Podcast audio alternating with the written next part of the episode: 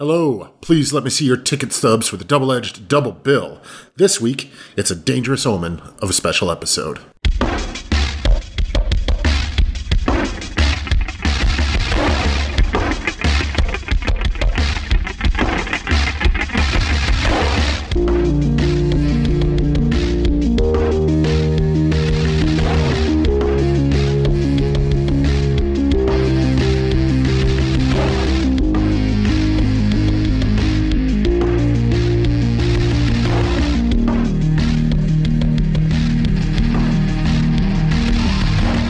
Each week, Adam Thomas and Thomas Mariani come to the table to discuss the randomly selected yin and yang of a double feature. Then, both have to pick a number between 1 and 10 order sealed F rates for the next episode. One will have two good movies, the other two bad ones. Let the chaos begin. I am Adam Thomas, aka White Salt.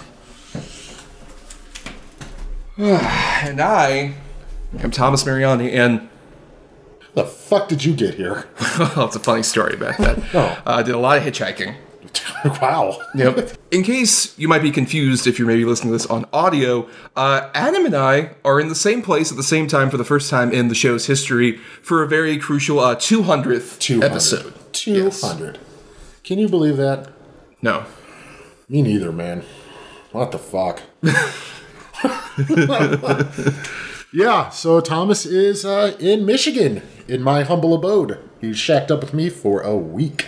Yes. Uh, throughout the history of the show, we've tried to like have meetup things and just never worked out Yeah. for some reason or another. Well, COVID being one of those probably big ones. So the big thing also for this episode is that while there is an audio version out there that uh, most people can listen to, if you're a patron, patreon.com slash dedbpod, for just a $1 a month, uh, you get special bonus things, uh, and that includes a video version of this episode that'll be uploaded.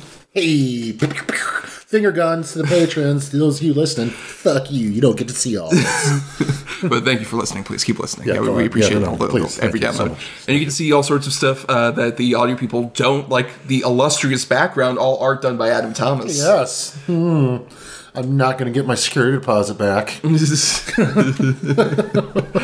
it's lovely artwork. Thank you. Thank Yes. you. Yes. Um, but yeah, so today for the 200th episode, we, you know, we're contemplating what to do because we usually for every 50 we do the redemption thing. Right. It's usually, but um, it because of the weird thing where it's like we wanted to have it the opposite of the last time we did a redemption. Uh, we ended up doing it as 199. Right. So we were like, what do we do for 200? We were very uh, Yeah. and for us being together, we we really uh, went on and on trying to think of what to do, and then we decided, just like a fun thing, how about we dig into each other's ratings on Letterboxd, Mm-hmm. the app that we love uh, documenting all of our viewing habits on, Right. Um, and we decided that how about I dig into your very hu- highly rated films and pick a couple choices, and you did the same for my two bad ones, Right. Yeah, and it, it just works out too because it kind of just shows more or less our own personal tastes a little bit more. Right. And, um, you know, we're not tied down to one genre at all, Right. as you'll find out with, with these choices. But and plus, it's also interesting given just the history of our friendship in general before the Yeah. show. We mostly agree on things, but I would say Yeah. there's a solid, like, it's like 80 20, where, like, I think we mostly agree, but that 20% is a bit interesting in terms of where we differ. Yeah, I think that's true, but I don't think it's ever like, uh, um, I really love something that you absolutely hate or vice versa. No. It's usually like, yeah, it's fine. Like, you know, Right. something I love or something you. I didn't think it was that bad. Right. But it's never like uh, just a total polar opposite. Right, but it's interesting just kind of looking into that because I wouldn't necessarily hugely agree with your choice being like top tier necessarily. Um, but which we'll get into. But on the opposite end of things, uh, we both very much agree about our bad film. Yeah. Yeah, very yeah. yeah, yeah. specific way. Uh, so basically, if you're new, uh, every week Adam and I randomly pick a good and a bad feature based on the topic. And in this case, uh, I had two choices from your top rated picks, Mm-hmm. and we ended up with the original 1976 The Omen. Yep. And then uh, you had two picks that I had rated very poorly. Uh-huh. And we ended up with Dangerous Men, Oh, yeah. which is a very special movie that we'll talk about. Yeah, it's, As we'll talk about. Yeah there's a lot there. Yes, but uh, let's go ahead and do The Omen. For generations, the Thorns have been a family of tremendous wealth, position, and power. the perfect marriage of Ambassador Robert Thorne and his wife Catherine was fulfilled by the birth of their son, Damien. And then, when the child was five years old, something terrible happened. And then it happened again.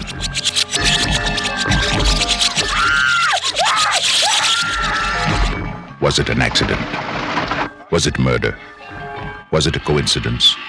Or was it an omen? Look at me, Damien. It's all for you. 20th Century Fox presents a film of psychological suspense about an occurrence of earth shaking importance. Gregory Peck, Lee Remick, The Omen. If this is the truth, where does it end? So The Omen uh, came out June 6, 1976, from director Richard Donner, who recently passed away. Uh, very interesting director in terms of, uh, it's weird how he didn't have as much of a distinctive style necessarily, but was just like so diverse in the way he worked in genres. Yeah, that's true. I never thought about it that way, but like you know, Superman, um, The Goonies, The Goonies, Lethal Weapon, Lethal Weapon, all four Lethal Omen, Weapons. yeah, all four Lethal Weapon, The Omen, like yeah, all they're all so vastly different, but they're just sort of like expertly crafted. Too. Yeah, even the one that we cover on the show, the um, the Rutger Hauer one, Ladyhawke. Yeah, Yeah. But uh, yeah, so The Omen came out in, in 1976 and was very interesting because um, it was very successful at the time and is also, I didn't realize this based on no other property. It's like an original script. yeah, hundred percent. Because I would have figured, like, when we watched this movie together, Mm-hmm. I said, like, I would have figured this would have been based on, like, some best selling novel I never read. Kind of like The Exorcist. You're right. In Yeah, that yeah, way, yeah. Yeah, And people even at the time accused this of being just an exorcist kind of like riding the coattails of that, which is weird just because it's religious horror, I guess. yeah, that's I that's don't. literally the only reason. And there's a kid in it. Right. That's that's the only reason. Yes. Yes. Uh, this is um in no way like the well, I guess other than the Catholicism undertones, but it's just a completely different animal. Well, and it, it just feels like that comes in sort of waves of sort of like that religious horror. Mm-hmm. Anyway, like particularly at the time, I, the Exorcist I would definitely say kick that off, and this movie wouldn't probably exist without the Exorcist to some degree. Yeah, I think that's true. I think right that's true. but um, at the same time it, it's definitely just taking like okay the, everyone's scared of religious stuff Mm-hmm. let's go ahead and go full bore into that and i'm curious adam given you rated this so highly and i chose it mainly just because like oh wow i haven't seen this movie in ages Mm-hmm. so i definitely want to cover it um why is it like so high for you Um, well, it's one of those that I saw at a very young age that I probably shouldn't have. Well, not that I, I definitely shouldn't have. I was Right. probably six or five, like that young. And I just there was a couple things that always stuck out for me, like um, Billie Whitelaw for sure, like the grins and all that stuff. But the dog in the bedroom, the beheading scene, the "It's all for you, Damien," which I ranked as you know when we did our little countdown list as my favorite all time death. Uh, patreon.com slash pod for the top 10 list yes Yes, yes, yes. Um, yes, please. um, anyhow, but yeah, I just it's I still it was so effective then, um, and that's even without understanding what I was watching.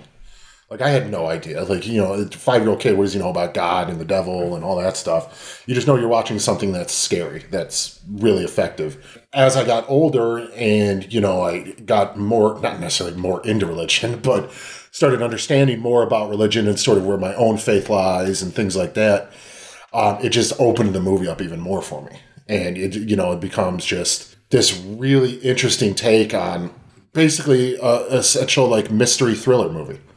Like, is he really the son of the devil? Is he this? Is he that? And the religion is just used as sort of a tool to tell this really, really scary and interesting story. Yeah, I think that's what's interesting, especially like looking into some of the trivia things. Like Gregory Peck, who I'm really am surprised in retrospect that dude was even in this movie. I know it's kind of nuts. Right. Apparently, the reason he wanted to do it was because he thought the script read more like a suspense thriller of some sort, and was worried about like, oh, he saw some of like the gore effects on set. He's just like, I don't know if I want to do this picture anymore. I kind of regret that. Um, but he ended up at least liking how it looked on screen. I think that's what's interesting about it. Really, is the stuff that fascinates me more at this point is less about kind of like the oh spooky horror thing like the Yeah. antichrist or whatever because like i'd seen this it was around the time the remake came out because it was just like, oh, I'd heard about The Omen, but I'd never seen the original movie, so I might as well. Um, and I thought it was really fascinating at that point, just because I was still more in a state of just like, oh, what if what Yeah. if the Antichrist were to come? Right, right, And the right. horror that would be. Now it's just more of like, oh, this is just a story about somebody who doesn't want to deal with the potential grief of loss and wants to completely shield Yeah. themselves and even their partner Mm-hmm. from that, have those feelings, and then kind of move on from them. It's like, no, I want to avoid them, even at the cost of uh, raising the spawn of Satan. Right. Which, you know, most parents feel like their child's spawn of Satan at some point. There's kids in my brain. Yeah, no, I, I agree with you, and I still think of this more as it's definitely, I think, closer to a suspense thriller than just an out and out horror. I think the Mm-hmm. horror of it is the implications of if this is the Antichrist and is it going to cause Armageddon and things like that. That's more or less, I think, where the horror really comes into play. right. There's really not a lot of sort of like real jump scary moments or things like that in this. I, I, I agree the only ones that you get are really involving the dogs. And they show up and bark out of nowhere and stuff. But other than that, it's just a real sort of methodically paced tension building movie. That's that's more or less what it is. Right, and I guess it's also kind of about like from the parental perspective, a bit more of like, oh, is my kid just like fucked from the beginning, and I can't really change anything about them? Yes, Is- is- the will- answer is yes. right. I mean, is raising a kid who, like, in theory, came from this other point? Like, is there no way I can adjust from that? Is there no way I can like turn this kid around from that? Just like this is a ticking time bomb that I can't stop. Yeah, I mean that's true, uh, and you know he even goes through that in this movie. Uh, Robert Thorne does. You know, he's like, uh, "Why didn't it die?" and then, like the very next day, "I can't kill a child. It's only a boy." Blah blah blah. And then the very next scene, he's got the knives again. Like he's just, it's constant. Like, what the fuck do I do about this? What can I do? What can I do? Well, especially when he's this guy who, in like when we're introduced to him, he's like, "Oh, I'm a British ambassador. I'm a very like um, popular person. Like I have, there's been no issue with my life. Basically, I've just kind of like Yeah, 100%. bounced from place to place, and his whole life just falls apart in like over the course of like a week after his, yeah, his birthday. yeah, after his birthday. Yeah, it's yeah, probably about a week, maybe two. and it's all of his actual sins coming back to him. Well, it's it's ultimately the lie. Yes. it's, it's ultimately the lie that he, you know, he doesn't tell his wife that their son, their child died during birth, Right. and uh, you know, just lying and accepting to raise this thing that's no part of you, no, you know, not a product of your of your loins, so to speak. And I think inherently there's terror and you know, sort of doubt and suspense and everything just in that notion alone, like the idea of raising a child that you know you have no connection to at all having to keep up that lie having to basically pretend to find things that you know oh that gets that from me or he gets that from you or you know so just it, living with a lie like that it's it's insane Well, I think it's less like the the factor of like because that's technically it's just basically like it's a quote unquote adoption, but from the perspective only like from him though for only for him, right. yeah that's what i'm saying so right. he's got as a- opposed to actually if he had put his wife in on this like, hey, I'm so sorry this we happened. lost could, child but we can get another one right right. now we Like- could potentially raise this baby who doesn't have a mother. Right, exactly. I mean, that's another story, right? Because then you know that it's not your child. You know that, I mean, yeah, Robert does, but nobody else does. Right. You know, so like I said, he's got to lie constantly to Kate or Kathy or whatever. I think she's Kathy in this one and Kate in the remake. Right. But constantly lie to her, and, you know, ultimately sh- what sh- happens to her is because she starts to realize, like, this, I don't think this is my child. I, like, th- this can't be. And, you know, she, she pays the ultimate price for it for his uh for his dishonesty. I mean, anyone else who tries to expose this truth, which I do kind of like the sort of setup for it. Um, I was I was saying this to Adam, like it kind of feels like it's the inspiration for a lot of the uh, Final Destination movies in terms of like just the the setups for all the death sequences.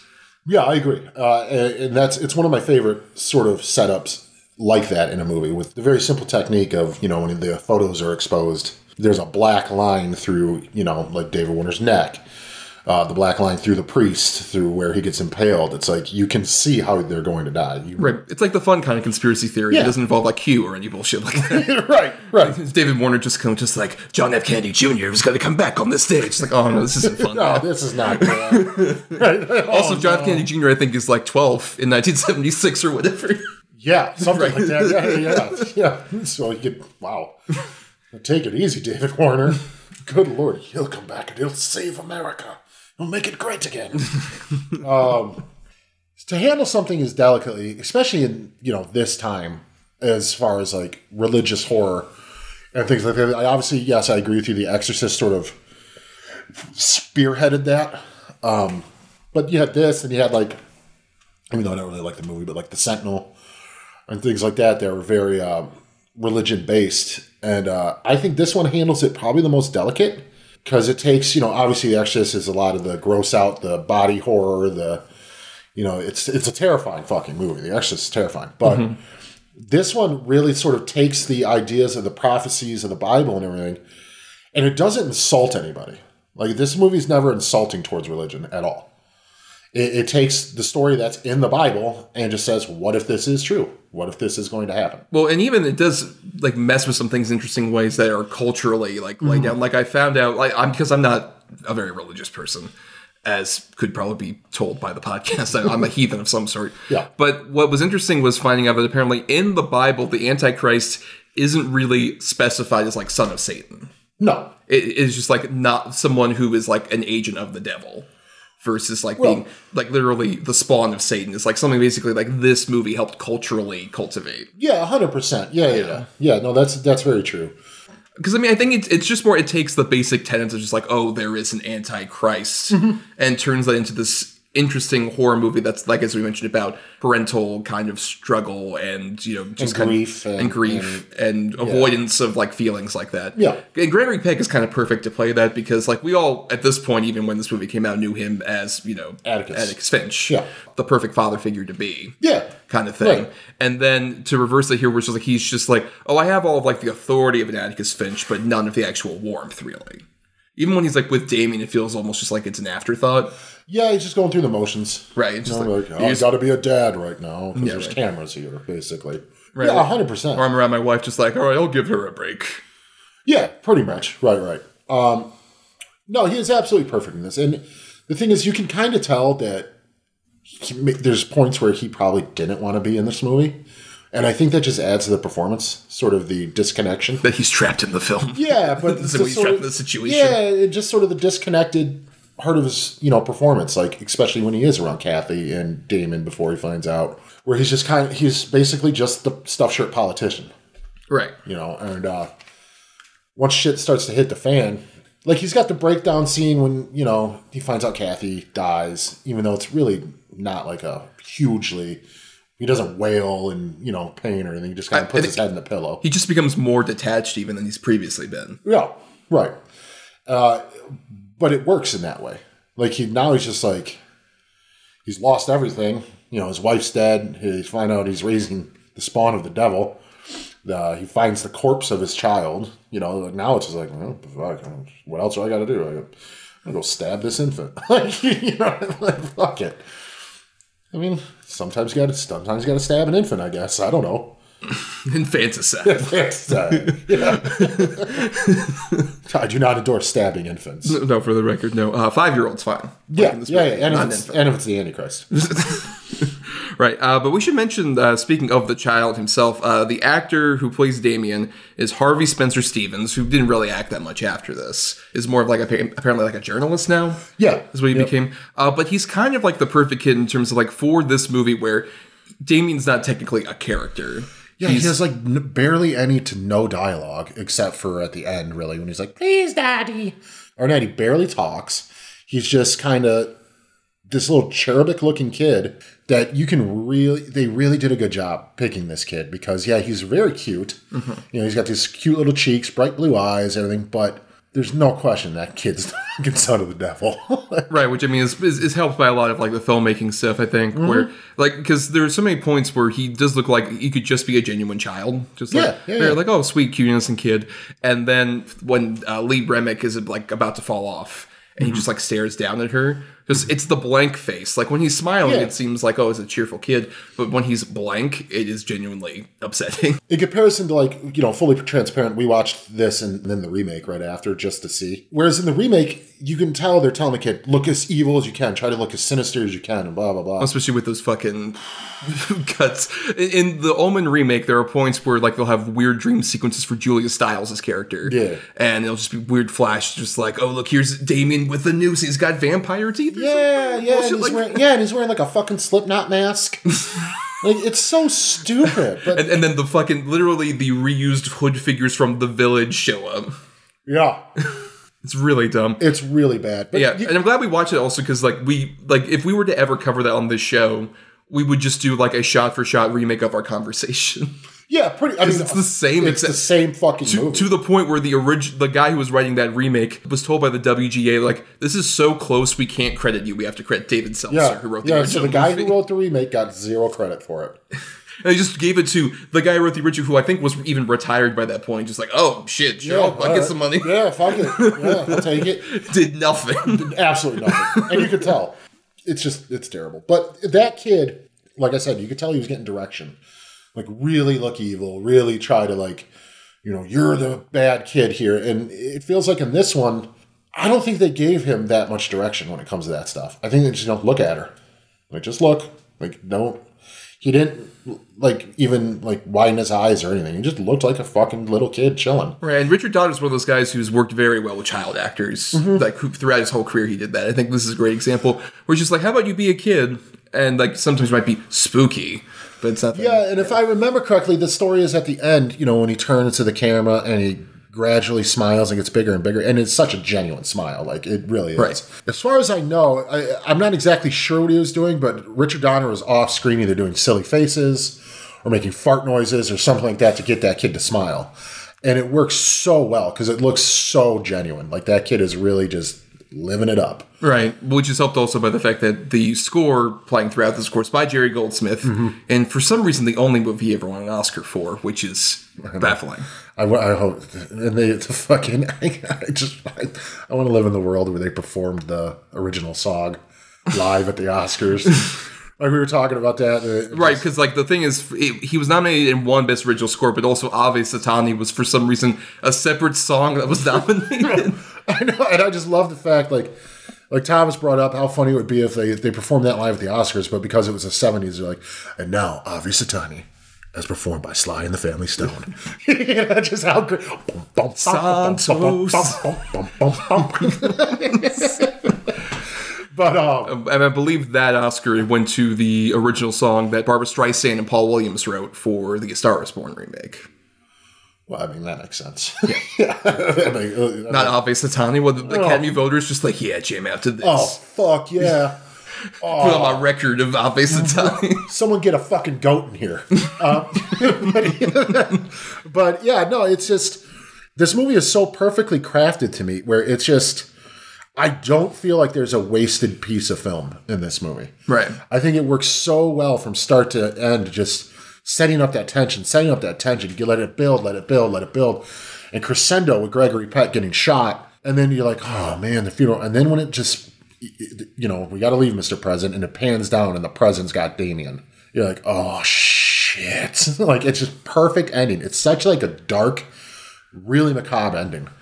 Right. It's a very much a bleak movie. Whole yeah, thing. I would say bleak is a good word for this. Right, and I think it's because like you get that bleakness throughout the whole movie. Not just we've only really mentioned Gregory Peck and the kid, but like the whole supporting cast is great. Like Lee Remick in particular. Oh, she's I feel, wonderful. Yeah, I feel like so, so bad good. for her. Yeah, and Billie Whitelaw's perfect too. Oh. I mean, she's terrifying. Yeah, particularly the shot where like um it's where uh, Gregory Peck is trying to get Damien like after he looks at the Yeah. birthmark, and you just see like her walking down that hallway and just like the shadows cascading on her.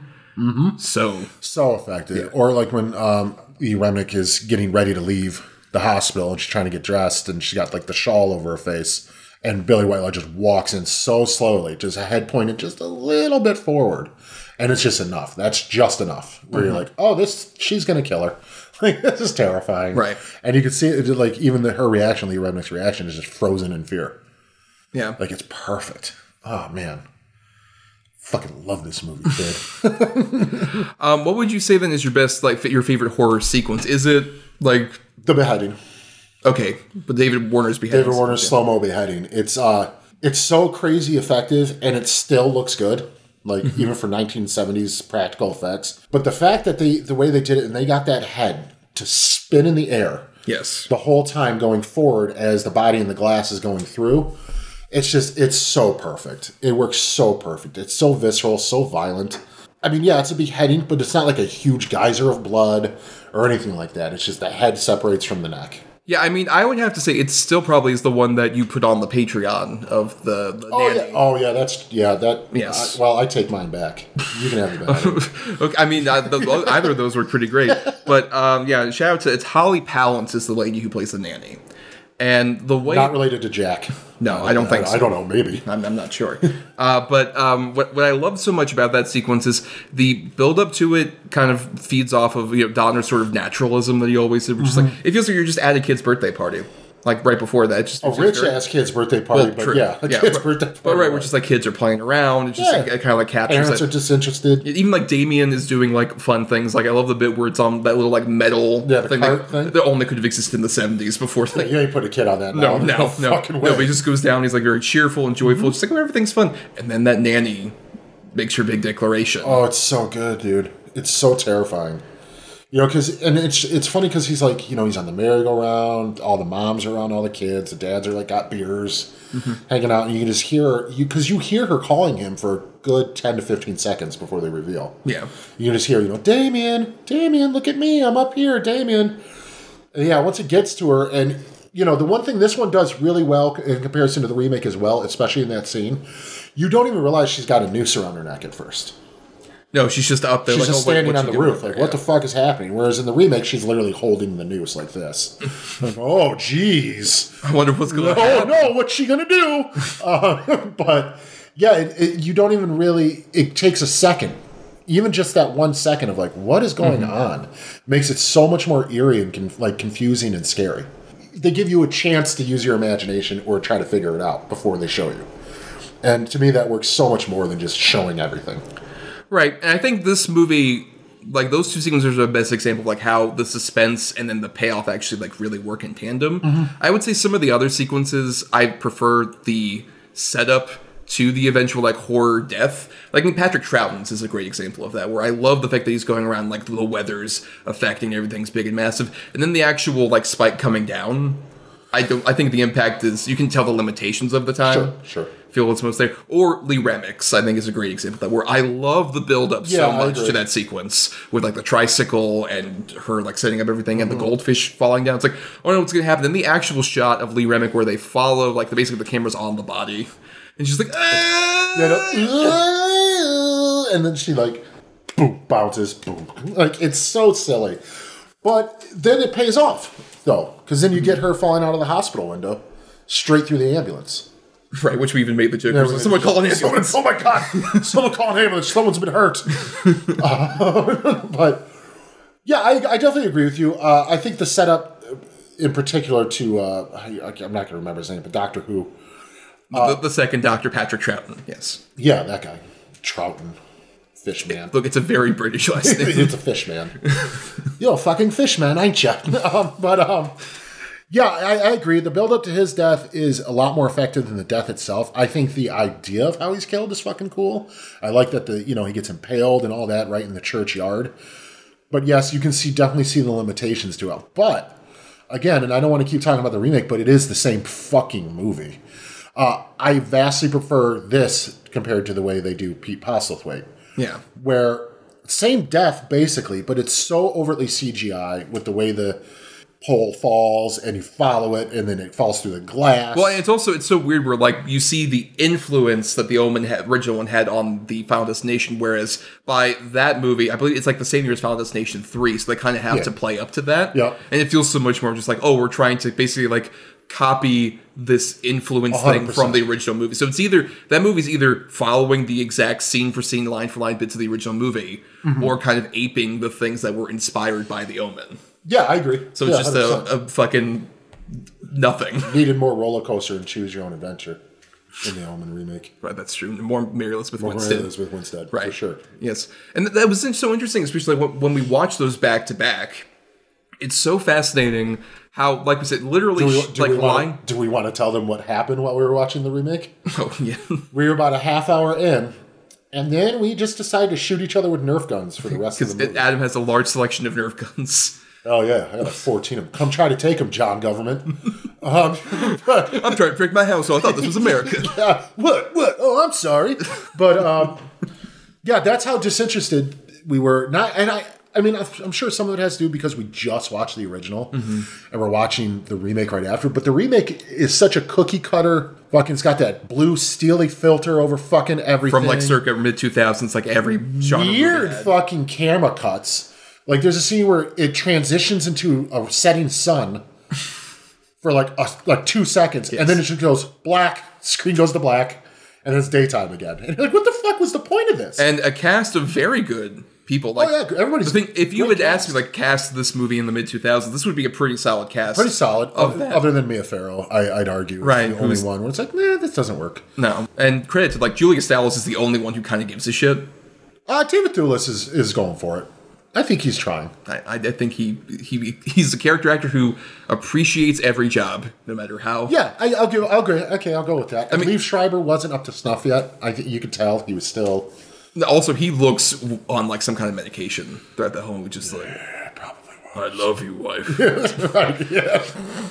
Stay away from my family, please. Um, yeah, but it's just we were talking about last night how funny it is that you take like a shot for shot remake, basically, not shot for shot, but story beat by story beat. remake. Particularly, like almost line for line in most of it. And most of it is line for line. Yeah. and how you know one made in the 70s with his limitations and everything can be so much more effective than this one you know made in 2006 remember it was released on a fucking tuesday so Six it's six Oh, oh god and how stupid that was the only impetus I think that movie even was made, which is how so we could come out fucking six six six. stupid that bit is too where it's like the clocks all change to 666 right before people die Mm-hmm. we know he's the son of the devil we get the 666 thing you don't have to shove it down your fucking throats but that's why the original works so well Mm-hmm. because there's that question up until where he cuts his hair and sees it there's still a chance that it's not true that he is not the antichrist there is still as, as small as a chance as it may be it's still uncertain at least for robert thorne Whereas in the remake, it's like he as soon as they get together, him and David Thewlis, he's like, "My son is dead. I think I'm raising the devil." You're like, "What? Wait a minute." Like, Well, I, to be fair, I think that was an interesting like thing. Also, looking at the behind the scenes stuff, where apparently that's how Richard Donner wanted it to be more like, but the screenwriter was very much against that. And even the producer agreed more with the screenwriter, but like, oh no, it should be unambiguous. He's the son of the devil. And I don't, I don't think I have much doubt. Even when I first no, saw no, this, no, like, no. no, he's son of the devil. no, no, no. I no. I'm not saying as the audience because no, it's obvious. Yeah. But I'm saying as the if you're following the Robert Thorne character, Mm-hmm. it's kind of up until that moment that he cuts the hair because he even, you know, the the one guy's stupid name like. Bugenhagen. Who wrote that fucking name? It's probably the screenwriter's grandfather. you know, Bugenhagen. Bugenhagen, yeah. Uh, but anyways, even up to that point where you know he's telling him he'll have a birthmark or a marking of three sixes, and Robert Thorne's like, then it's not true because he doesn't have those. I've watched him. I know every inch of him. Then it's it's not true. He's not the Antichrist. It can't be. And then obviously, you know, he cuts his hair and finds it, but it's just that you follow him with this doubt constantly throughout the movie. I'm going to kill him. I can't kill him. He's just a child. It's he's not the Antichrist. He is the Antichrist. Oh my God, how am I going to do this? It's it's just that idea. Whereas in, like I said, in the remake, he doesn't really have that moment. Like he does cut his hair and finds the birthmark, but he's pretty fucking certain, like right off the bat, that oh yeah, no, he's the Antichrist. Yeah. And I, I think that's doing it a disservice. I think that you need to have sort of the Gregory Peck type Robert Thorne in this, to where we all know what's going on, but Yeah. we're following uh the you know the main character who is just so confused and in a whirlwind of emotion, where it's like he has no idea, and I think that's what makes this more effective. Right, especially considering this is weirdly is a franchise, which is so I don't fucking know why, man. Right, because I know there was Damien Omen 2, which I have not seen. Which I've seen. He's like in a boarding school. and he's a teenager. He's a teenager. He goes on like fox hunts and stuff like that, and it's just it's so boring. And Damien Omen too. I'll tell you, if you want to say like the Omen ripped off The Exorcist, the Damien Omen two ripped off The Exorcist too by just making it so fucking boring and bland. Yeah. Third And one's fun. The third one's interesting, yeah, where he plays. He's basically taking on his father's job of being an ambassador. Mm, Sam Neill. Sam Neill in a very early performance. Yeah, and he's really good. Yes, He's really good. I think he makes what could be just a whatever movie. he makes what could be what without Sam Neill. I'd, I'd say that movie would probably fucking suck. But I think Sam Neill just kind of carries it, takes it up a notch. because he weirdly has the same kind of effect of like Harvey Steven. Yeah, hundred like, in terms of just like, Well, he's a fucking super smoking handsome young Sam Neill. but also he has that weird face where you're just like, I don't know, he could be Uh-huh. evil. Yeah, oh, yeah, absolutely. This this man is either the most beautiful man I've ever seen, or this is the devil. Um, and then the horrible fourth one. Right, it's like a direct to TV movie. Yeah, and it's a little girl. Like I think he's she's either Damien's daughter or his cousin or something like that. It makes it's so fucking stupid. And it still seems like even in that third one, they were still trying to kind of like repeat the formula, like, oh, do we know he's actually Satan with like the the woman who like falls in love with him and stuff like that? Like, oh, is it actually is he actually the son of Satan? Like, yeah, we know he is. It's just like right, yeah, We've seen two movies before this Yes. confirm it. right, Clearly, he is Damien, right, the son of the devil. And it just feels like oh, we're just kind of spinning our wheels Mm-hmm. on these various different franchises, as opposed to yeah, the original movie. Just it feels like there's not much else you could really do with that idea that really could advance beyond what it is. I think it's it works perfectly for its time. It has I have some issues with. I'll spin this off into final thoughts in case you couldn't tell. Uh, um, I, I think it's a it's a pretty stellar movie, despite some of the problems it may have had with some of the stuff that's of its time. I think it's a very interesting movie, just about like uh, sort of patriarchal ignorance Mm-hmm. and sort of like trying to keep that.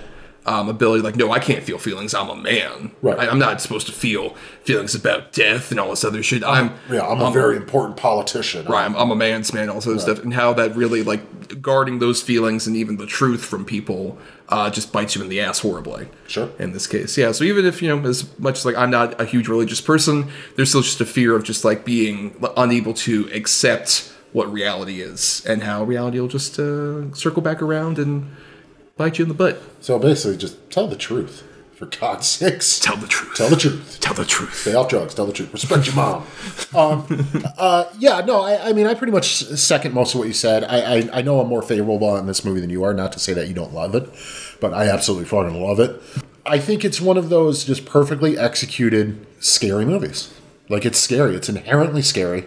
Just the idea of what it could be and what the possibility, if something like that is true, then the possibility of like what else is going on? What is now the plan? What does this mean? If the son of the devil is a real thing, then that obviously means Christ is real and heaven and hell is real and you know there are consequences and nothing is you know everything's predetermined and everything like that just the idea of that is terrifying Right. that no matter what you do you're not in charge of your own fate really and uh yeah fuck all that noise but uh yeah i just think it's a great movie um it's one of those that i'll watch every couple years and you know one thing other thing too Damien is such an inherently scary sounding name already. like you obviously that's tied to this movie adds more to it. But even if it wasn't, Damien is just a scary sounding name. And what, what what like nickname do you give that kid? Just like, hey, Damie. Yeah, hi Damie. Hey da- hey Ian. I E N. No, it's uh yeah, I just think it's a solid one of the most solid uh like early horror movies, especially from the seventies. I, I I think The Exorcist is scarier, but I think it's designed to be that way. Yeah. Like you know, obviously. But I think this is a better movie. But now, Adam, it's time we get into our next feature, and what a feature to discuss: dangerous men.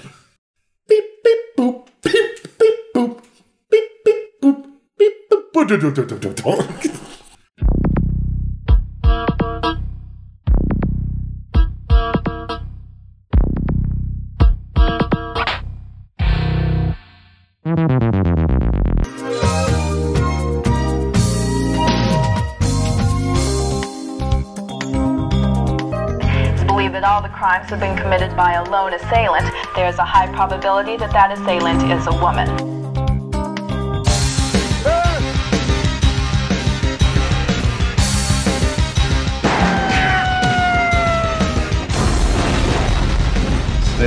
Away bike.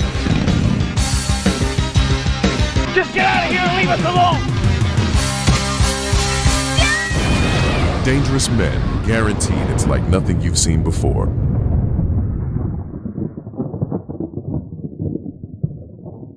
You fuckers have no idea. You have to watch Dangerous Men. yes, so Dangerous Men, uh, very interesting film. It came out in 2005, but of course, the the moment you see any still from this movie, you can tell this was not made in 2005. There's no, there's no fucking No, way. no, no, because basically this was made by a man named John S. Rad, uh, who was an Iranian filmmaker who was trained as an architect, much like one of our favorites, Neil Breen. Yes. Oh, Right. God. Um, who What, what the fuck is wrong with architects?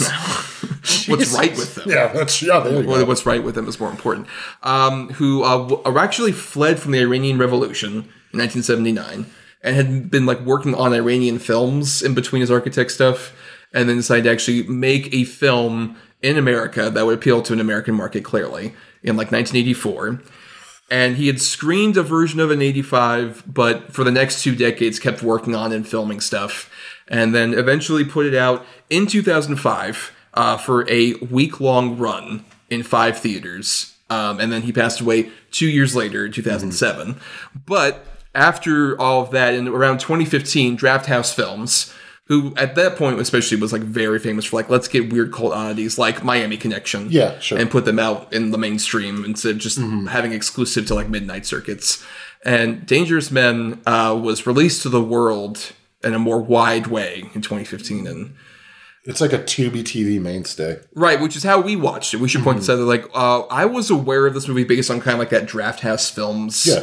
like sect of film. Like, oh man, if you like Miami Connection, you'll like this. I hadn't seen it, and then we were doing one of our movie nights, which we do even when we're not in the same room together, Right. Where we'll just be like, hmm, what's on like a streaming service where that we can watch? And I saw that was playing on Tubi, one of our favorite streaming services, and, and I, right for like just the weirdest Pure shit. fucking shit. Just pure garbage. like just for full disclosure, there were two dangerous men's on Tubi currently. yeah, yeah, yeah. Uh, one of which is not the one we were referring Yeah, to. and I, I, yeah, right. But yeah, Tubi's the best stuff. They got like you know Amityville Werewolf and shit like that on there. You're like, what?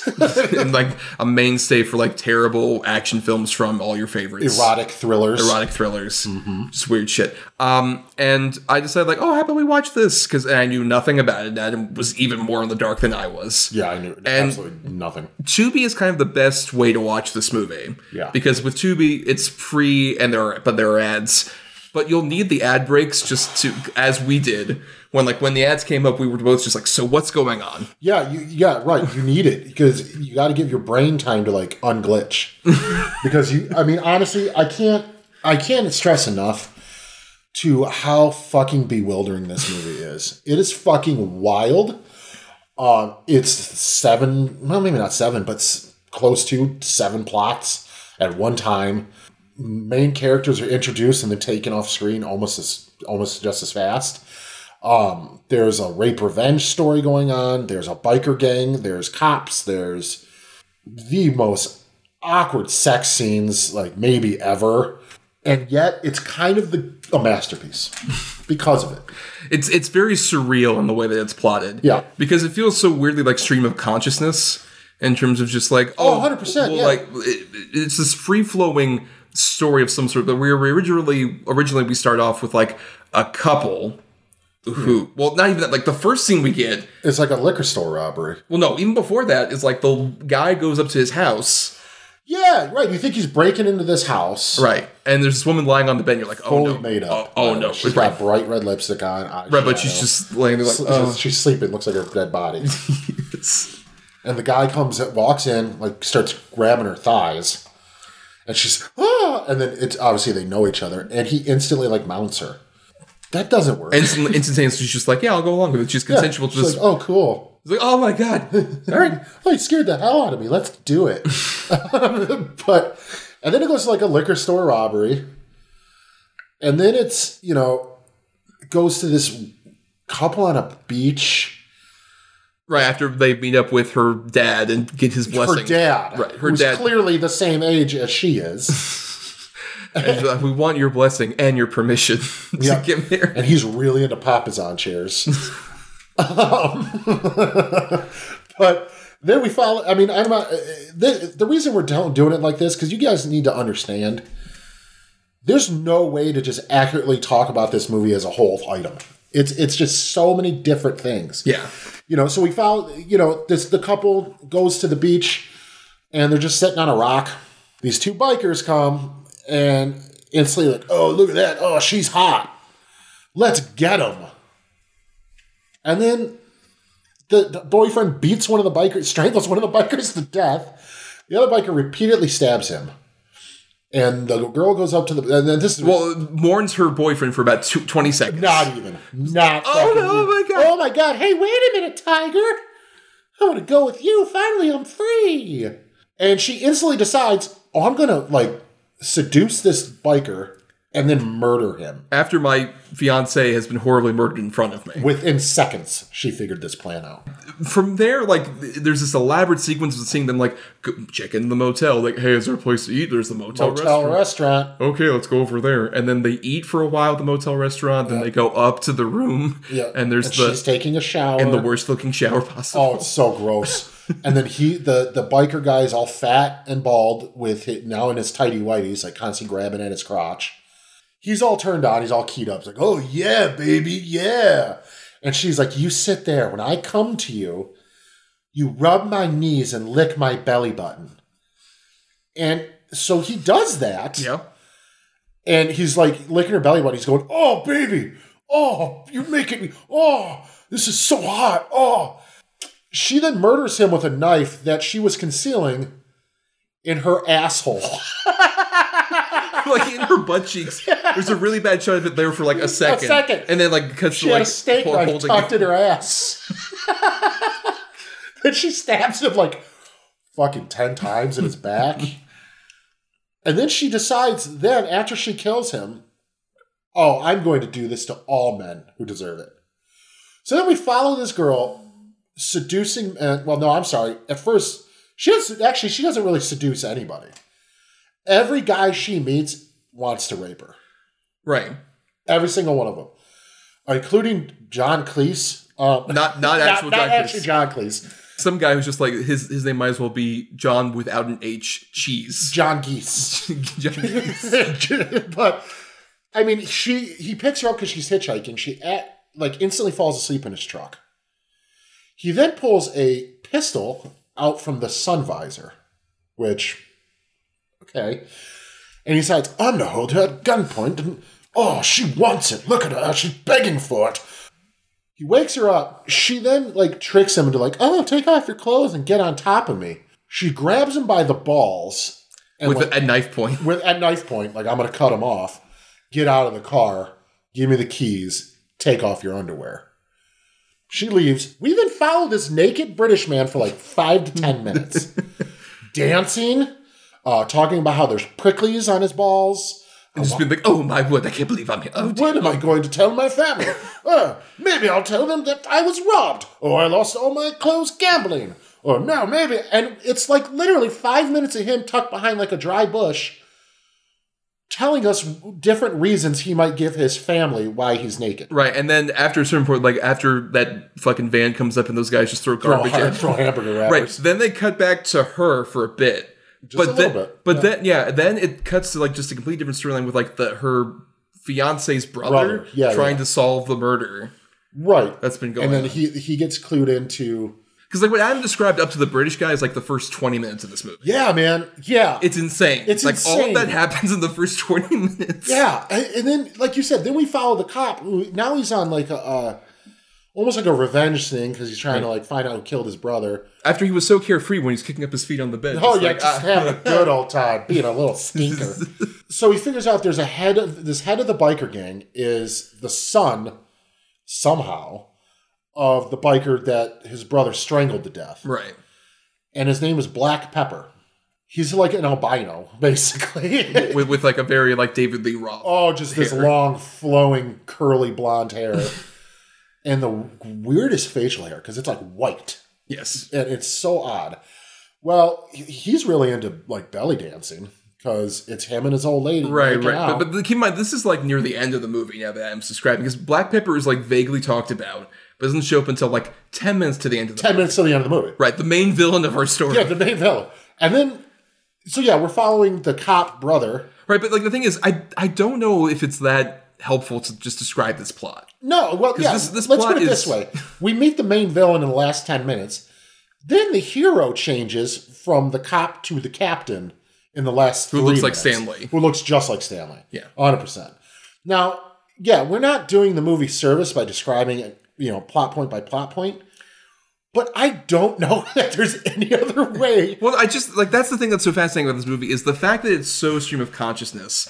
It is just a ride. It is truly like people say sometimes like, oh, you have to experience a film, and sometimes like, I don't know, it's just No, you a got it. whatever. This is this truly is an experience. It's Yeah. just like, and with the Tubi element of it, just to stop, just like, especially if you're, you got to make sure you're with someone who's experienced dangerous men before to guide you.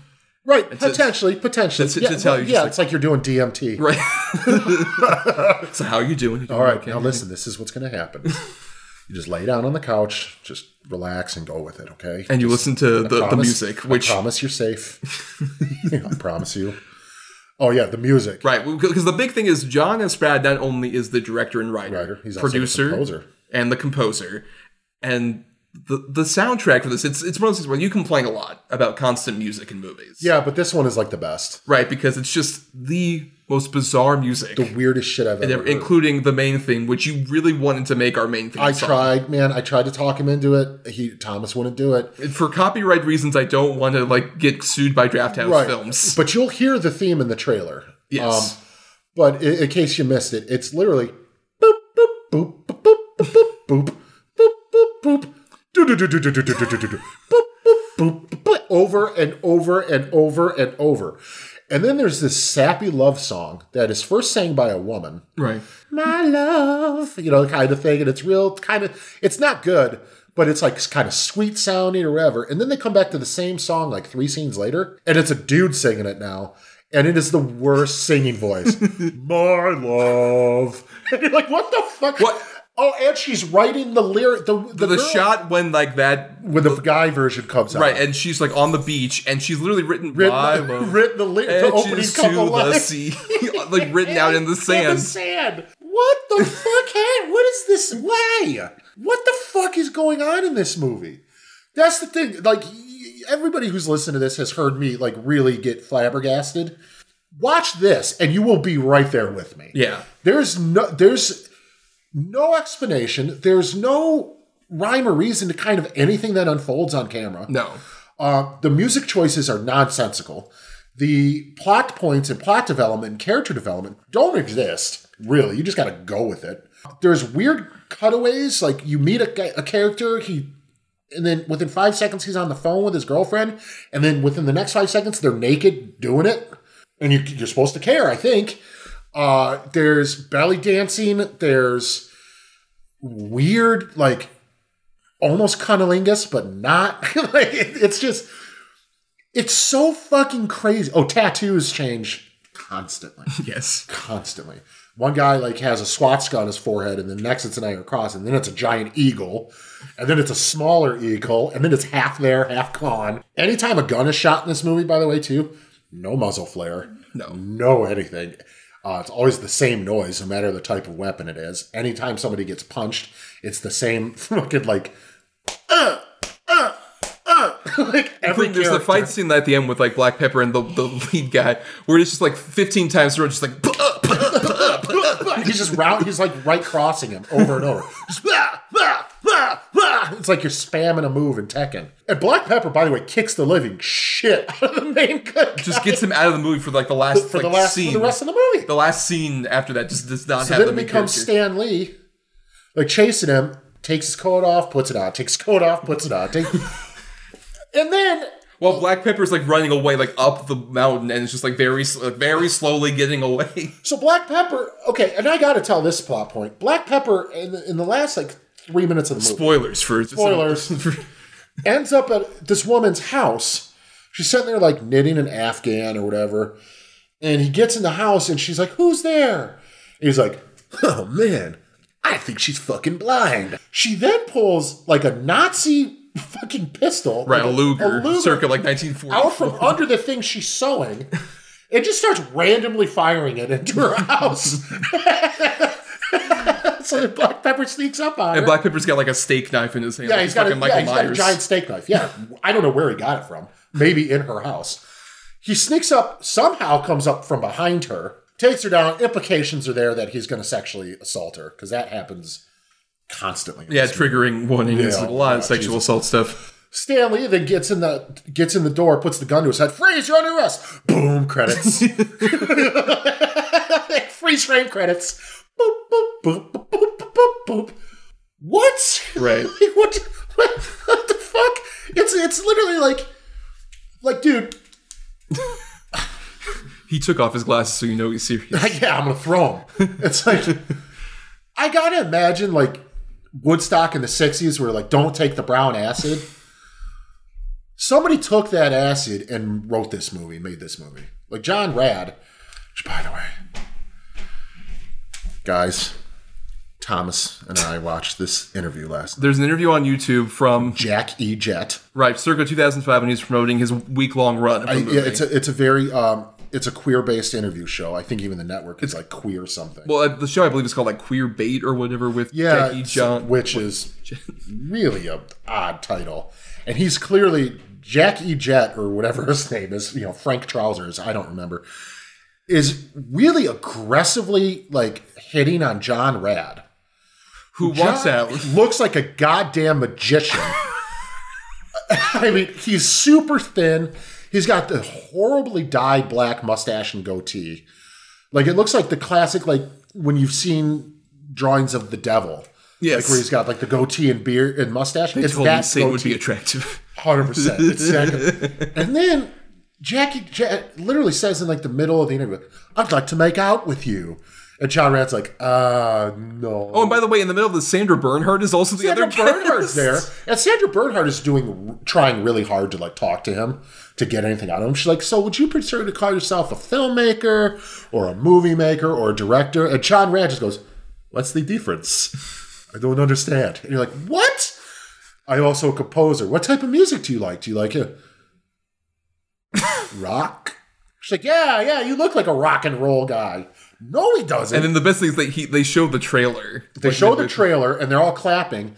And then for some reason, Jackie just goes, You got a lot of ear hair. which he does. See, it's Oh, very it's visible ear hair horrible. coming out. It's horrible. Oh, God. I thought like his ears were discolored. No, he has that long of like gray and black ear hair coming out that it makes his earlobes look like they're gray. It's so fucking bizarre. And and and then like he's surrounded by like there's a like a black baby doll behind him. there's a male nude mannequin. Um, and then they like cut to commercial or whatever, and they're like, okay, and we're back with John Rad. And there's like a like a dozen chicks in, in lingerie just standing around him and behind him now. Right, th- to be fair, this was an edited video. I assume like this was what, like some one hour program where John S. Rad was like there for most of the thing, but like just the weird dissolve, just it- like, and we're but- back. But it works perfect. It- it's kind of a perfect interview. It, it's but- per, it's a right. perfect interview to to go with Dangerous Men, because everything like how disjointed that interview is, and how the weirdest shit just happens, and there's so much sexual aggression. And it, it's literally like a six minute version of Dangerous Men. It's a perfect companion piece. If you want to watch, You should make that the pre-show for Dangerous Men. Watch that interview. I, I would do it after, Or that's true. Yeah, the the the, the mints after Yeah. the interview. and you'll totally get it. You'll be like, oh yeah, of course, this is the guy who made the Dangerous Men. Right. It makes so much sense. Right. it's the best thing I've ever seen. I think I, I, don't, I don't know. I it's so mind numbingly crazy. Like we went on a fucking hell of a ride last night as far as movies. We did Dangerous Men. we watched that interview. Then we watched The Boy Next Door with Jennifer Lopez. We're definitely doing at some point in the future. Save, save highly, takes. I'm, not saying it. Just highly recommend. I- Ten out of ten. Um, but like I woke up this morning and my brain no work no more. But let's, to circle back to the actual movie Dangerous Men, I think, what do you think separates this from the other? Because we've talked about plenty of like so bad they're good kind of movies. well, it's exactly the type of movie we love. right. where it's, it's someone from a foreign country who loves film, loves American film, what you know, sort of Western type movies, comes in and's like, I'm going to make a movie for American audiences. I'm going to make my American movie. And they have no idea, like, the culture or anything. They, they just, they only know what they've seen in, like, old movies. Right. Like old shitty westerns and stuff like that. And so they come and make this movie, and it's so earnest. And you can tell he's really trying to make something here. Right. It doesn't feel like like sort of like a Birdemic 2 or what's his fucking name? Tommy, whatever. Wiseau. Tommy Wiseau later mo- movies where they're kind of in on it or pretend like they're in on it. Right. John Rad thinks he made something rad. Like he really does. He thinks he made a fucking kick ass movie. Yeah. You can tell in that interview. Like even he's super fucking proud of it. Like he he he thinks he made just a really good action thriller. And ah, he didn't. But the fact that he thinks he did and he, he it it's just makes it so much more endearing and fun where 100% effort was given into making this. Right, but I think what separates this from some of the other ones we've done is like with some of these other bad movies, there's at least the resemblance vaguely of like a plot structure that seems. Oh yeah, no, this has none. No, this has Right, no, but that's what's so fascinating. I think that makes it so original. It's just like it has this weird spark of the moment. Like it feels like a movie that was shot in sequence, Yeah. and that sequence was just like, oh, I know, I have a vague idea of like, um, like, and over 10 years. and over, yeah. because like clothing style changes, the cars change. Particularly any of the stuff with like the police, Yeah. feels like it was shot like in '95 as opposed to '85. Yeah, but then like you'll get like a '95 era police car, but then there'll be scenes where it's like 1978 cop cars. Right. And you're like, what? like, and it, and it's the same scene. It'll show those cop cars coming down the street, and then And like with, with it an edit. Yeah, and they and then they changed it to the modern ones. it makes no fucking sense. But I, I agree with you. I think that's kind of what makes this such a gem. There's no clear linear plot here, like at all. The closest one you get is sort of the the you know Miss Forty Five, Lady Vengeance, I Spit on Your Grave type story. And even that whole plot ends with just like somebody like, oh, we'll look They- into they her arrest looking at file photos. and then they arrest her, and it's over. right. That's it. Yeah. And and in the meantime, she also picks up a prostitute. And you know, just like, it's "Hey, what's the big yeah, idea?" how do I become a lady of the night? Which, by the way, I said it last night, and I will stick with it. That would be my '80s cock rock band name, Ladies of the Night. All dudes. Yeah, oh, oh, yeah, of course, all made up and everything. But it's weird, like, so she picks up the, you know, the prostitute, and the prostitute gets naked, and she's like, "What are you doing?" So she puts her clothes back on, and then has a mental breakdown. the prostitute just starts sobbing, sobbing. So then you kind of get the idea that, oh, okay, she's going to become like a prostitute to kill Johns. Like, I get it. Very next scene is her driving in her car by like a Dairy Queen. And like your dad from the 1970s is sitting there like, hey. And then she kills him. You see a silhouette. Have- yeah, him. It's great. And then like the one guy sh- that picks her up and instantly like takes her to a secluded area. Like, yeah, now you're going to pay me back for the ride. She kills him and pushes the car off a cliff.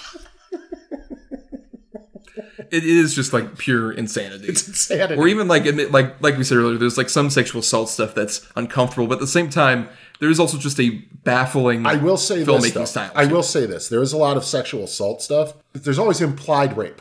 Like like someone's going to try to rape her, someone's going Right. It never actually happens. No. There's a lot of like grabbing and I'm gonna, you know, get you, baby. It's just two actors who awkwardly don't know what to do. It's just like Yeah, what, what they would assume sexual assault would be. The one who at the biker bar went to the backyard, like left through the back door to a full beach. Right, they go from like a fucking Dave & Buster's to like the door outside. They're just not even to the. Buster's, like a, uh, like a, you know, a shitty Applebee's, like, Right. in the 1980s, like before they put up all the flair. Like the thing is with this movie, there's something new around every corner to discover with every watch, particularly who we really noticed at that in that scene, one of the bikers, because all the other bikers just like, hey, Mm-hmm. Oh, look how hot this girl is. Oh man, she's And so they cut hot. to one guy. They cut to one guy who leans directly, like his whole face into the camera, and the subtitle says, "She's so hot." I kid you not. I'm going to do an impersonation, and it's pretty damn close to exactly how it sounds. She hot. It's the worst dubbing. It's the worst dubbing I've ever heard. We're more convinced that it's I actually think, it's, John I S. think Rad. that's John Rad's voice. based on based on seeing that interview. It's Yeah. like it's, that sounds like It sounds like he did it and then deepened it. sure, hot. um, oh, we also got to forget in that bar, our hero is like ordering beers and tipping the bartender a hundred bucks each time to get information, This is your second beer in three hundred dollars. and they're all f- half full when he's going to back. And our hero's name is Clint Westwood. yeah, baby. And he's got Peter Gallagher's eyebrows. That's so fucking stupid. This this movie. Yeah, it's just it's. It's the best. We apologize if you were very confused by this, but it So accurately it accurately captures. But yeah, I'm still confused by it. Right. Like that's the thing. It, it, uh, We could watch it hundreds of more times, which we probably will in our lifetimes. yeah, yeah. I'm gonna. I, well, my goal is to show this to people. Like it's one of those movies. Yes. where you're like, oh God, I'm so glad I have this. Now I can't wait to show somebody. You know, there's a few like that. Like a lot of people do it with the room. I'm not one of those. But like, you know, Miami Connection, Samurai Cop, like Guy from Harlem, Jack and Julia, Dangerous Men is right there. Yeah. It's fucking insane. And it's a terrible, terrible film. It's horribly constructed, horribly acted, horribly edited. It looks terrible. The sound is all over the fucking map. Uh, yet, in its pure, just unadulterated ineptness, it's perfect.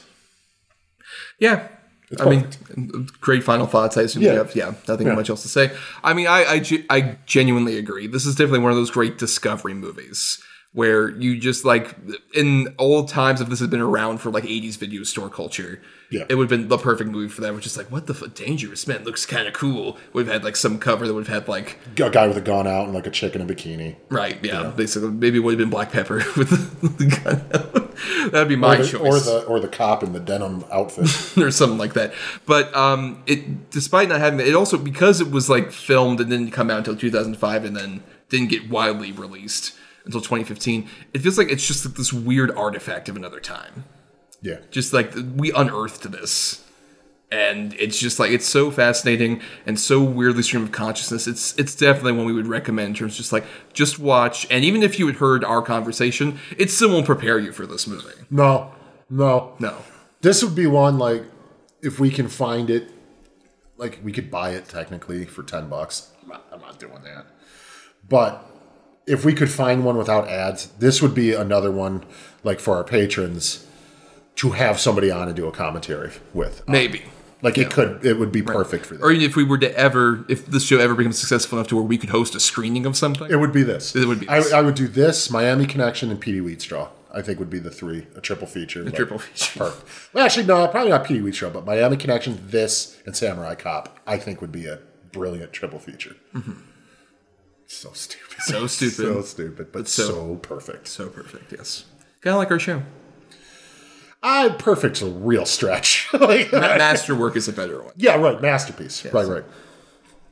Well, now it's time we do our weekly segment, the double revue, where uh, every week Adam and I uh, decide on you know programming the best and worst possible double feature related to the topic at hand. In this case, uh, we you know with our um, uh, double revue, Yes. as we've been calling Yes. it for this, um, we are. Uh, doing uh, you know two that are like that you love so much Mm-hmm. I have recommended, um, and two that are for my bad choices. Right. You have yours uh, choices for that. So I'll go first with uh, the two good choices I have from your top rated films.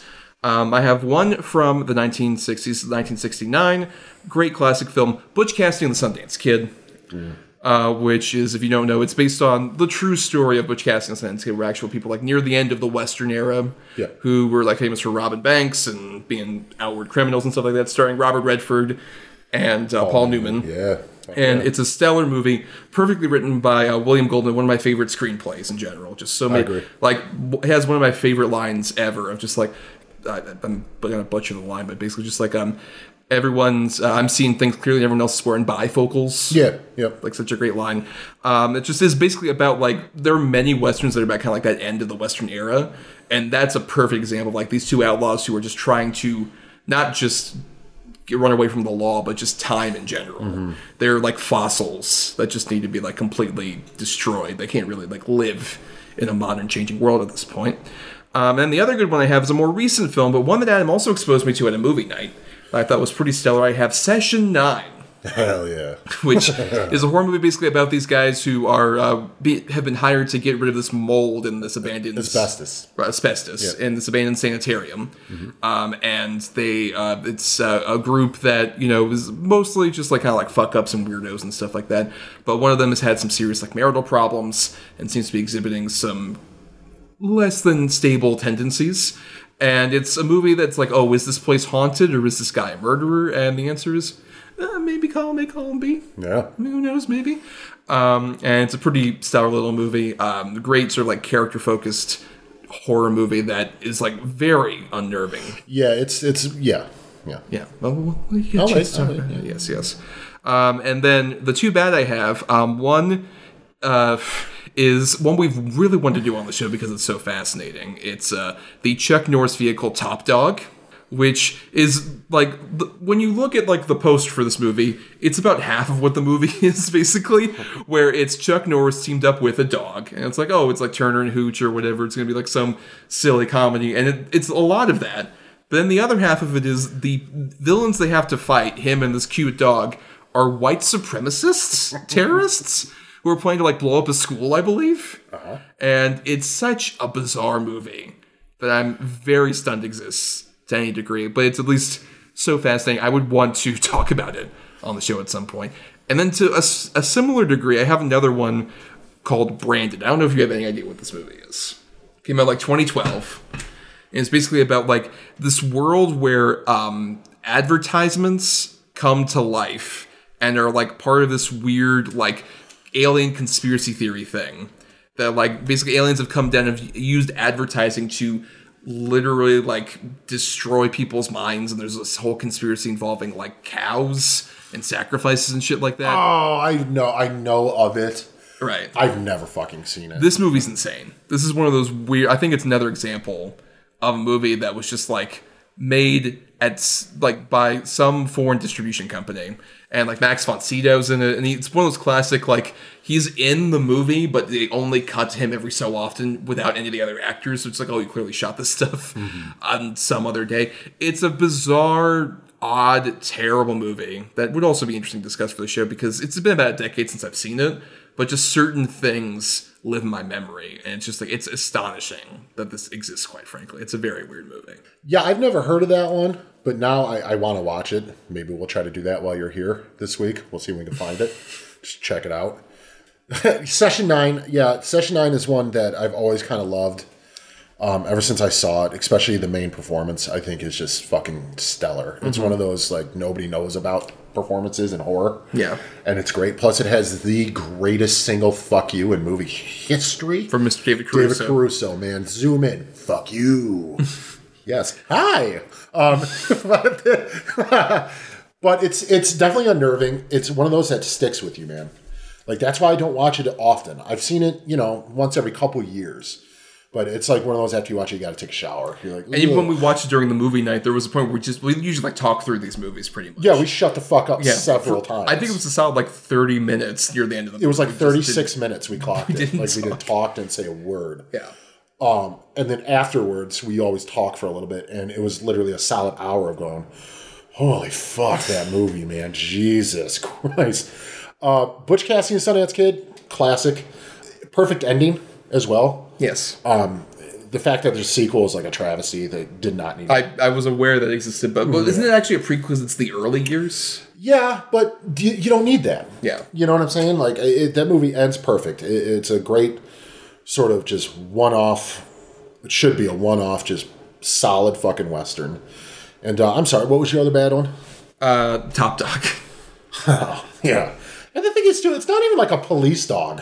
No It's like this shaggy, like the shaggy dog from the Tim Allen horrible movie. Yes. It's one of those dogs. Uh, yeah, but they fight Nazis. Like, what the fuck?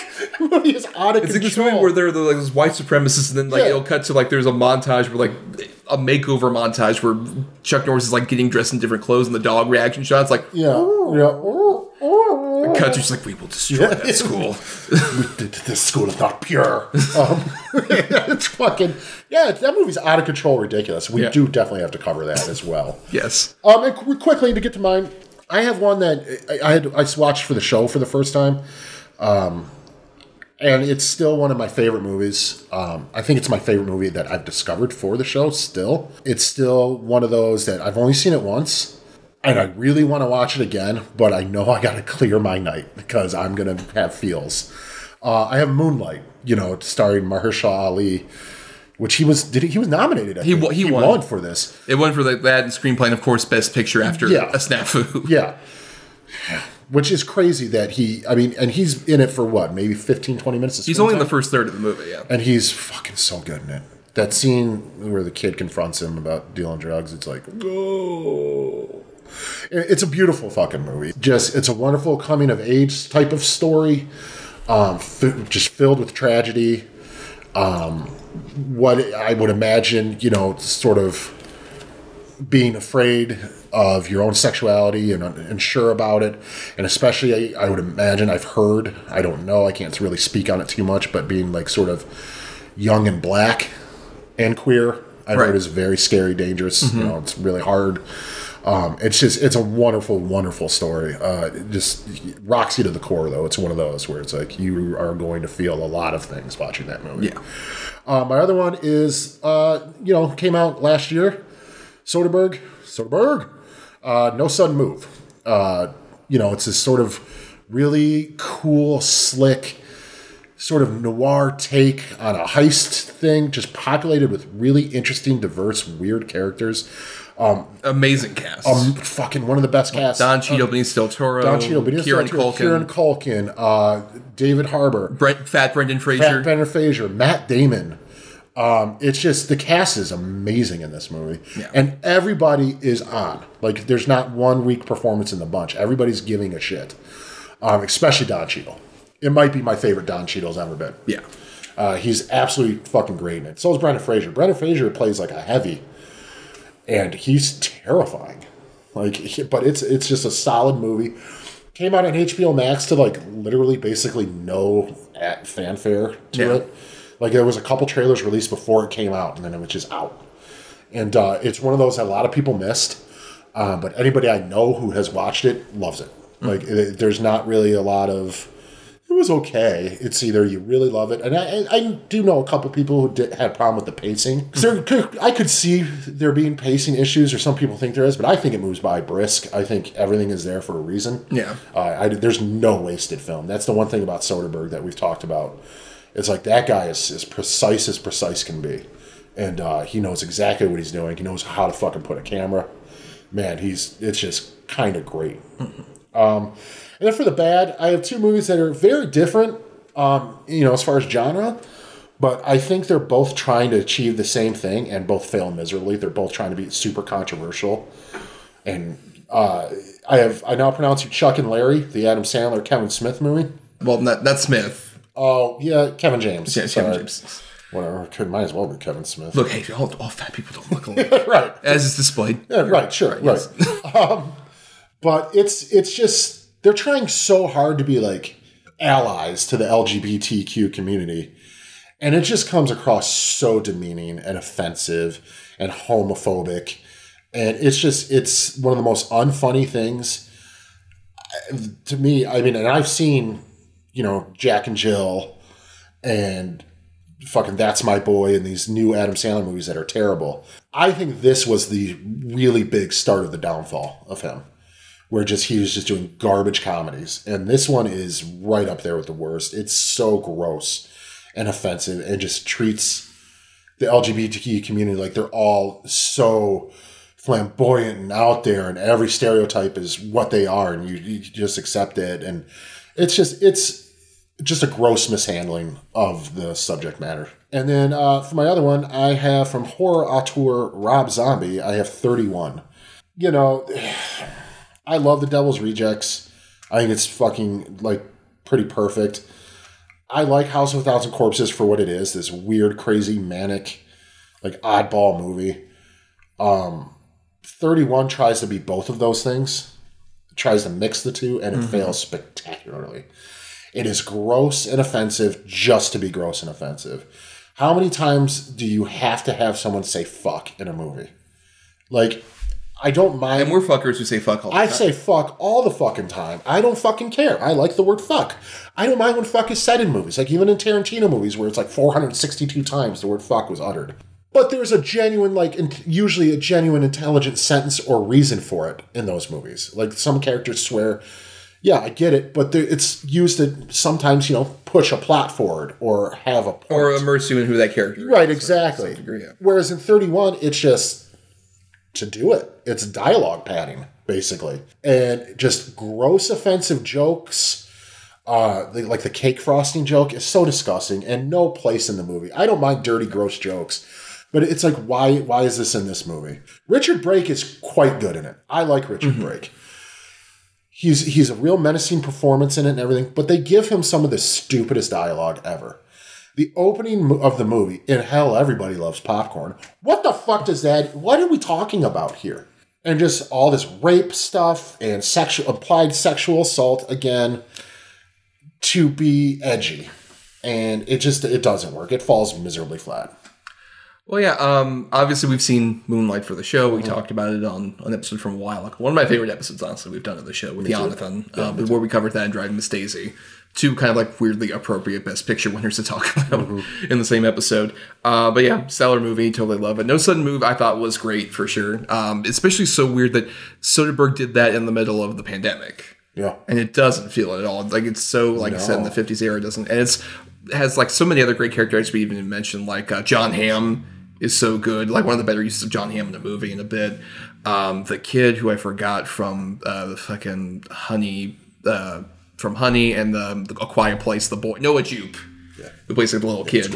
He's really stellar. Julia Fox also pops up oh yeah in there. There's a lot of interesting. Uh, the the one filmmaker I, for, I forgot her name who did uh, She Dies Tomorrow and stuff like that. Really good.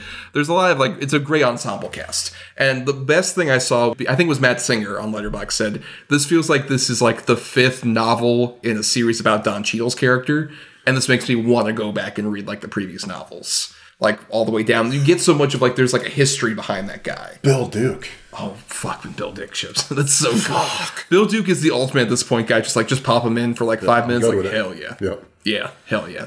Love Bill Duke. Director of Sister Act 2, Bill Duke. Which is ins- that dude's directorial career is fascinating. out of control he's great right.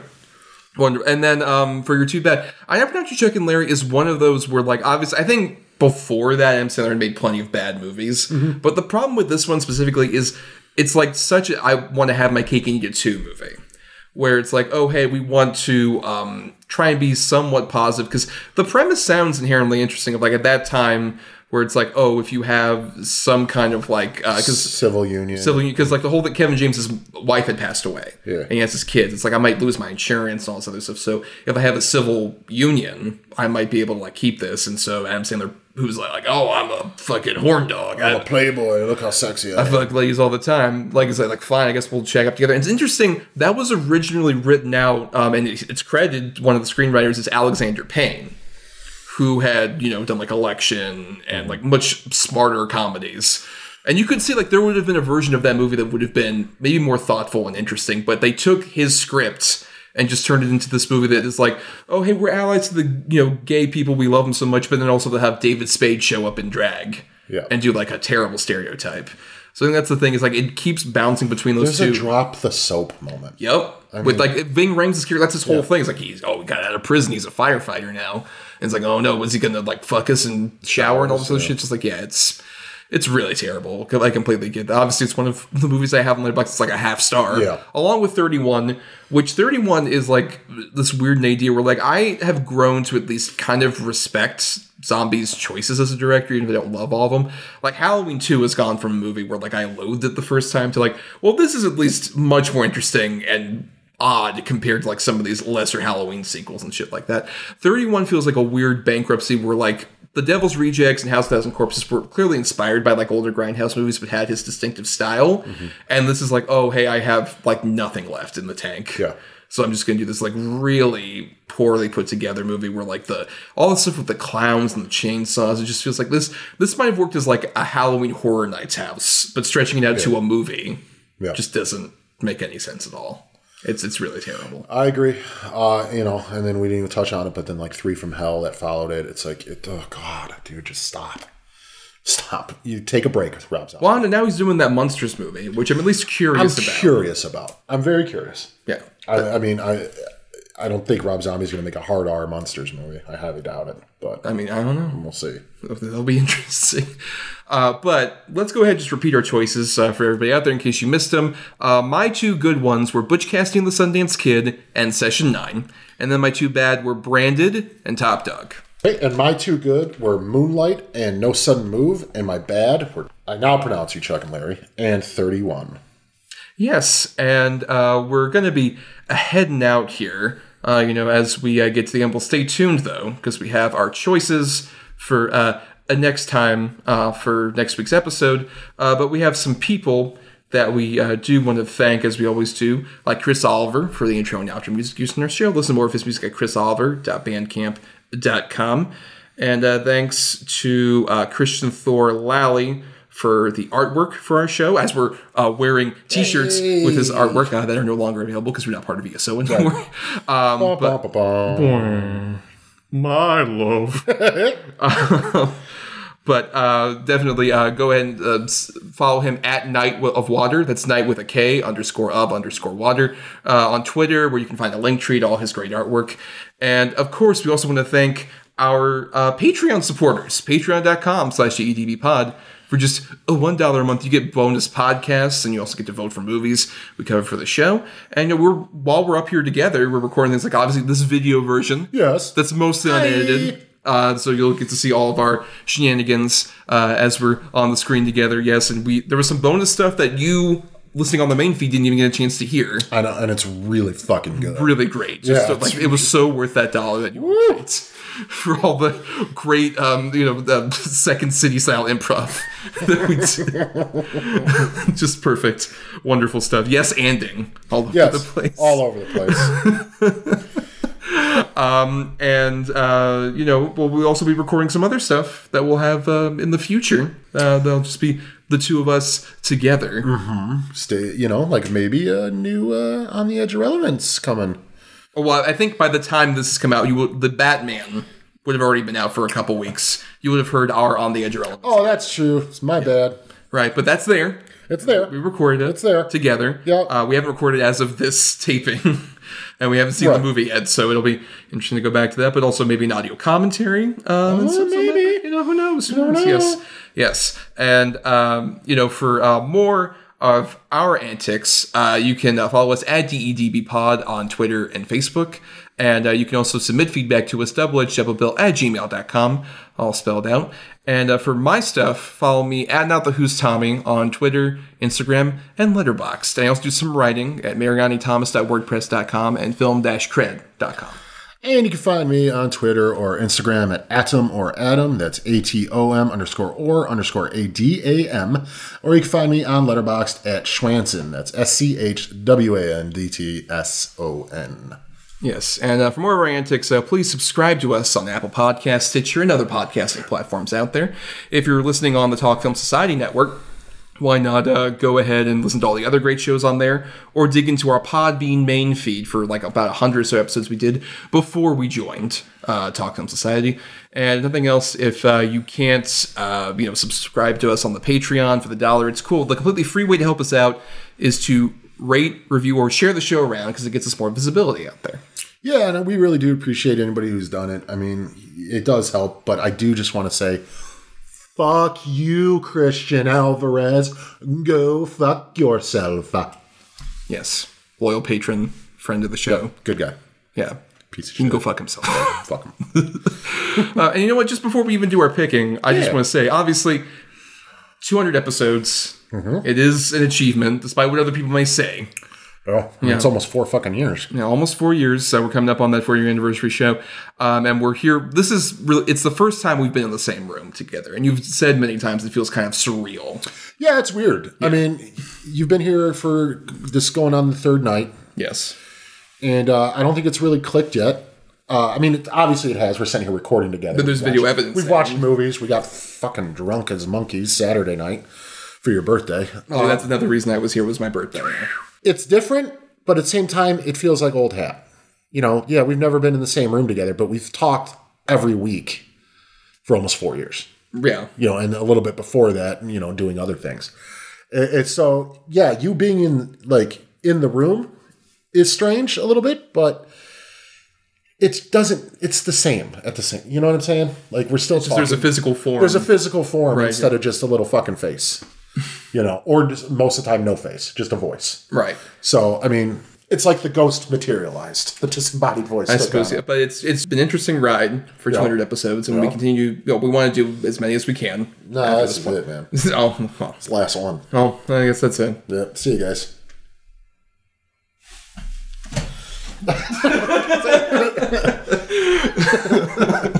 Uh, but but no, it's been genuinely great, dude. Yeah. I, I've, I've, this podcast came together in a weird clinch when Yeah, real quick. yeah, and uh, it's amazing that we've kept it up as long as we have. But I've enjoyed mostly every second of it. Yeah, me too, for sure. I mean, it's helped, you know, especially during quarantine and you know depressing, dark times that we all go through. It, this always is like kind of the light at the end of the tunnel every week. At least with all the shit that's going on, either in our personal lives or in the world or something, we get to shut all that off for you know an hour to an hour and a half every week. So, and I hope it helps you guys for that hour, an hour and a half too, because really, yeah, we do it as much for you as we do for us too. Right. So But we've also like I think it's really helped like talk to each other, especially like after the show and other stuff like that. We've become very good friends through this. Hmm. Hmm. no, not really. I don't. At least I don't. I'll never. I, I'll never see it that way. Oh, okay. yeah. All right. Uh, so you got to ride to the airport. Yeah. Ah, my flight's not for another few days. Start walking. I, if you, I, you look at it, it says it'll take 13 hours to walk there. So start hitting them bricks, buddy. no, yeah, absolutely. We've talked every week. Uh, you know, hours, hours, and hours at a time. We do our movie nights. We do, you know, just shooting the shit after each episode. Usually, um, yeah. We, I, I think we've become pretty close friends. I mean, I wouldn't put you like in the top. Like you wouldn't be on. You'd be on the second Mount Rushmore. it could be like Justin, my Lord and Savior Jesus Christ. no, yeah, for sure, dude. Yeah, I'm glad you're I here. love the second round Rushmore just like I'm over there with like Taft, William Henry Harrison. yep, yep, yep. And John Quincy Adams. LBJ, Thomas Marianne. oh boy, am I gonna be a president? Oh no. Oh, yeah, don't want that. Don't No, don't want that. it's like my campaign slogan You like, can't do worse. right, you can't do worse. Yeah, You'll just be shrugging. yeah, right. Thomas Murray wins in a landslide. Nate Silver couldn't have predicted this. Uh, but it's it's good Yeah, to be man, here. for sure. Come I'm glad you're- here. on. Ah, yeah. Yeah, I'm glad you're here. Yes. Well, now we gotta end this episode, Adam. The only way we know how. Yep. Which is doing our picking for next episode, because as we usually do, we uh, you know switch up on the quality of good and bad films Mm-hmm. for each week. For next week's episode, I have the two bad ones. You have the two good ones, and we've assigned those with numbers between one and ten. In Yep. order to get us to, uh, you know, the the other person picking a number, and whichever one that gets closest to results in our good and our bad feature. And uh, we decided, you know, we like doing something related to the Oscars to some degree. Yeah. when those come about. And uh, we decided this year, like, how about we celebrate someone who's been nominated? And in this case, it is Miss Penelope Cruz. Yeah. Yes, who's an actress we've wanted to do an episode about for a bit. She has a very interesting career, Yeah. especially as like um, you know someone from a foreign country trying to transition over into American films. She's done an interesting, Yeah. diverse range of movies, to say the least. Yeah, for sure. And you know, uh, correct me if I'm wrong. Like we've done these, you know, sort of actor or director centric episodes, like you know, Burt Reynolds or Spielberg and stuff like that. Is this the first Hispanic person we've covered? Um, Like as far as a straight topic, I believe it is. I mean, no, well, it's definitely the first Hispanic woman. yeah, I mean, there, we've done like Guillermo del Toro, who obviously is like Mexican as opposed to she's from Spain. Oh yeah, that's and true. a few other Yeah, things, yeah, yeah, yeah. right? Yeah. So, But it's our first Hispanic actress yeah, because we've done barely any sort of actress centric episodes. Just Right, but you know, Cruz, Cruz is fascinating. We'll It's definitely great. have a lot to talk about there. And I'm, for the record, I don't know if you you have the two good choices. I don't know if you have parallel mothers. It would be kind of impossible to find right now because I think it's still in like limited release to some degree. Mm-hmm. Uh, deserved nomination. Incredible Really? performance in that movie. She's so good. Good. Yeah, totally. like I was very pleasantly surprised she was nominated. She's one of them actresses, man. When she's on, she's fucking on, dude. Yes. It's solid. But I, I'd say I don't think she ever turns in a half-ass performance. Just sometimes the material she's given does not work for her. Yeah. As we'll, we'll, we'll talk about here because you have your two good picks, I have my two bad.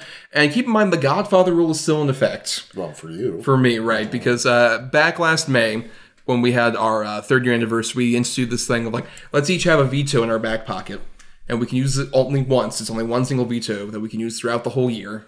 And um, we have to use it for if we hear a choice from the other person after we pick our number, and we hear that's like, hmm, you know what? Actually, I want to take the cannoli, which means that choice is eliminated, and we go with whatever other unsaid choice is there right. for whatever it is. And you've already used yours. I know, and I, f- I fucked myself so bad. right. I mean, I did, but I didn't because I used it to get out of watching that new Cinderella movie from Prime, and I don't think we would have had much to talk about in Versus, comparison to the movie we did end up with, yes, which the, I don't even remember the fucking name of. Miyu Madness, Ah, there you go. That Madness. shit. Our favorite. Yep. our favorite film. Awful. Well, Adam, for your two good choices, I'm going to go ahead and pick number uh, three. All right, at number one, uh, I have a movie, believe it or not, I have never seen, but I know it by reputation. I heard it's pretty great. I have Volver. Oh, Pedro Almodovar, right? um, appro- appropriate given that she is nominated for a Pedro Almodovar movie, Parallel Mothers. This is also one I haven't seen. Oh, excellent. So you know what? Uh, yeah, I'm, I'm not going to take that cannoli. Once again, I have to use that thing soon. We're I'm gonna get you somehow, man. you, ha- you have to. I'm gonna I, I'm gonna throw some horrible shit up and just make you do it. All right. All right. And What was your other choice? At number ten, I had the original version of, as we've talked about on the show before, one of my favorite movies of all time, and she plays the same role in both movies. But I had the original um, "Open Your Eyes." Right, yes, which is Remain Vanilla Sky. Right, right. Yeah, Open Your Eyes, very good movie. I one I slightly prefer to Vanilla Sky.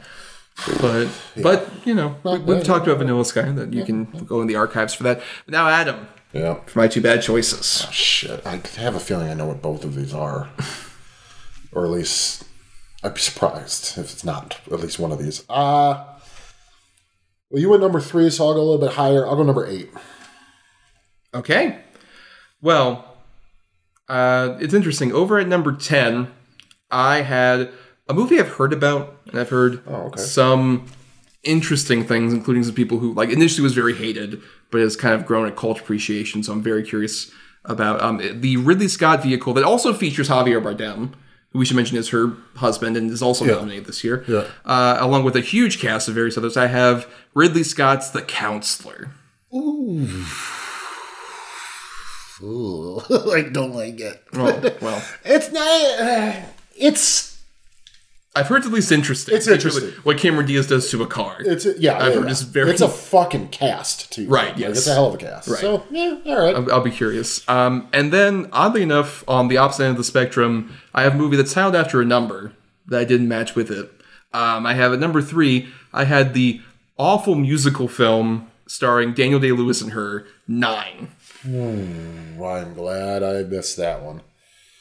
Oh God, I, that's you know that is the only Daniel Day Lewis movie I've never seen.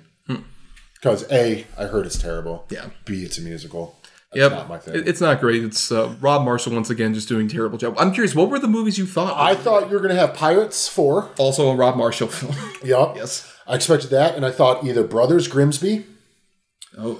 Yup. Or Captain Corelli's Mandolin. I mean, those are ones I've heard of bad. I was trying to see if I could find Zoolander 2, but that has been like scrubbed from the earth, basically. Ben Stiller does not want you to. I own it.